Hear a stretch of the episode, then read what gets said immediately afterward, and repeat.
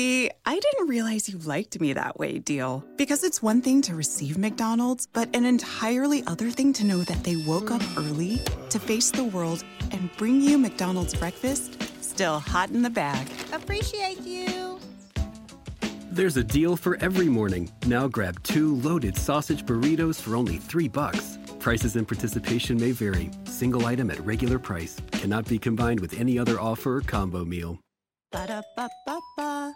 Membership fees apply after free trial. Cancel anytime. Can I be real for a second? That goal you have to exercise and eat better, you really can do it. But nobody is going to do it for you. And nobody has to because you can do it if you have the right tools and a community that cares about helping you get results. And that's us, Beachbody. It's as convenient as your TV or laptop, but you need to decide that you're worth it. Let us help you succeed. Here's how go to beachbody.com to claim your free membership and start feeling great. Ciao, sono Salvatore. In questo episodio del podcast di Medex andremo a vedere quello che è la procedura di screening con le patologie associate e non sarà la solita lezione, sarà più che altro una chiacchierata fra amici in cui parteciperemo io e Roberto.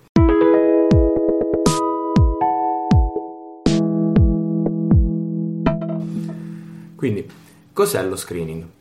Lo screening viene utilizzato per riconoscere una patologia quando questa ancora non è manifesta completamente, quindi quando il paziente mh, sostanzialmente sta bene. E attuando lo screening è possibile prevenire i danni più gravi, è possibile migliorare la terapia e allungare la, la, l'aspettativa di vita. Ovviamente non tutte le patologie sono screenabili. Per esempio, quali di queste? Che caratteristiche deve avere una patologia? Sì, ci sono alcune caratteristiche fondamentali che non possiamo dimenticare quando parliamo di patologie screenabili. Noi abbiamo studiato proprio ultimamente che una patologia deve essere beh, anzitutto grave per essere screenata. Ovviamente proprio l'efficacia dello screening, l'abbiamo visto, è quella di andare a limitare i danni. E poi perché l'efficacia del- dello screening sia alta dobbiamo avere una fase preclinica quanto più lunga possibile, quindi una fase in cui noi abbiamo una- lo sviluppo della malattia ma ancora non abbiamo un esordio clinico. E questa è proprio la fase in cui dobbiamo agire sulla malattia.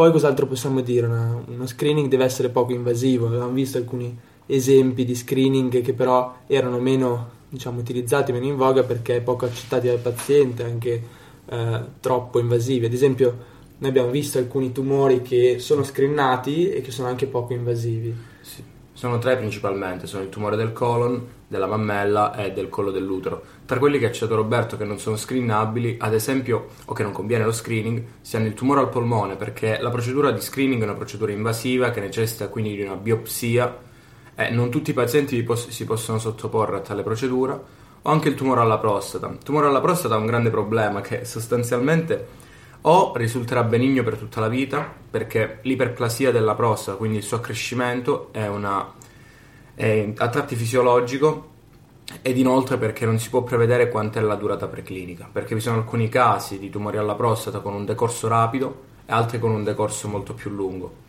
e quindi non può essere screenato a livello nazionale, si può avere più che altro una serie di procedure quando il paziente mostra dei sintomi ma di base non risulta inserito nel piano di screening. Quali, eh, quali sono inseriti? Come posso accedere io allo screening? Che altro? Allora, diciamo che lo screening va a ricercare molto il paziente prima di tutto, per cui ora noi non ci troviamo in una fascia di età eh, ricercata nello screening, però eh, in base a quello che è il tumore di cui stiamo parlando abbiamo ovviamente fasce di età della popolazione che sono più a rischio. Se ci troviamo in queste fasce di età molto probabilmente riceveremo un sollecito a presentarci, eh, diciamo a essere sottoposti allo screening ma se così non fosse possiamo anche rivolgerci direttamente al nostro medico curante oppure eh, diciamo all'unità sanitaria locale per richiedere proprio uno screening che verrà fatto poi a livello locale. Si riferiva Roberto prima a dei momenti della vita in cui è, è giusto, è necessario sottoporsi allo screening e sono principalmente due, eh, salvo altre indicazioni. Vengono fatti gli screening neonatali che fino al 2016 erano tre principalmente, fenilchetonuria, fibrosi cistica e ipotiroidismo congenito, patologie molto gravi per le quali è necessario intervenire prontamente per evitare le complicanze. E poi la seconda metà della vita, generalmente lo screening viene effettuato al di sopra dei 50 anni per tre tumori principali, che come già detto prima erano il tumore al colon, il tumore al collo dell'utero è il tumore alla mammella, anche se per il tumore al collo dell'utero lo screening risulta essere continuo dall'inizio dell'attività sessuale, dato che uno dei bias del suo sviluppo è anche l'attività sessuale del soggetto, poiché il papillomavirus può trasmettersi anche eh, per via transmucosale, quindi con il contatto delle mucose genitali. Entrando ora nello specifico, quali sono i test di screening, come vengono effettuati?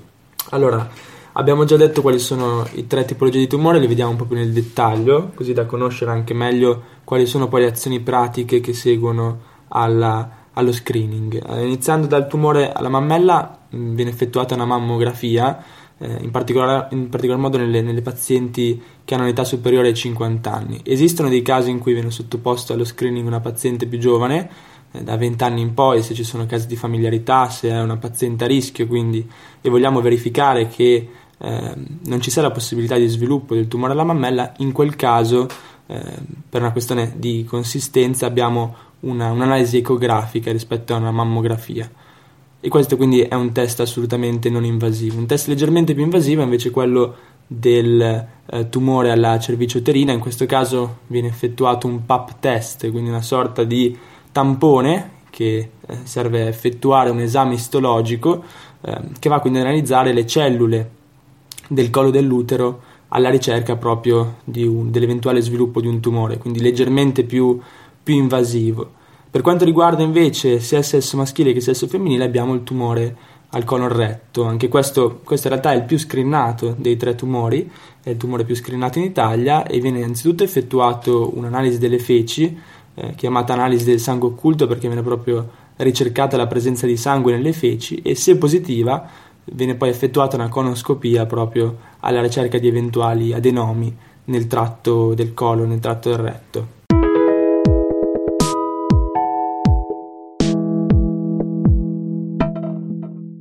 Bene, siamo arrivati alla fine di questo podcast.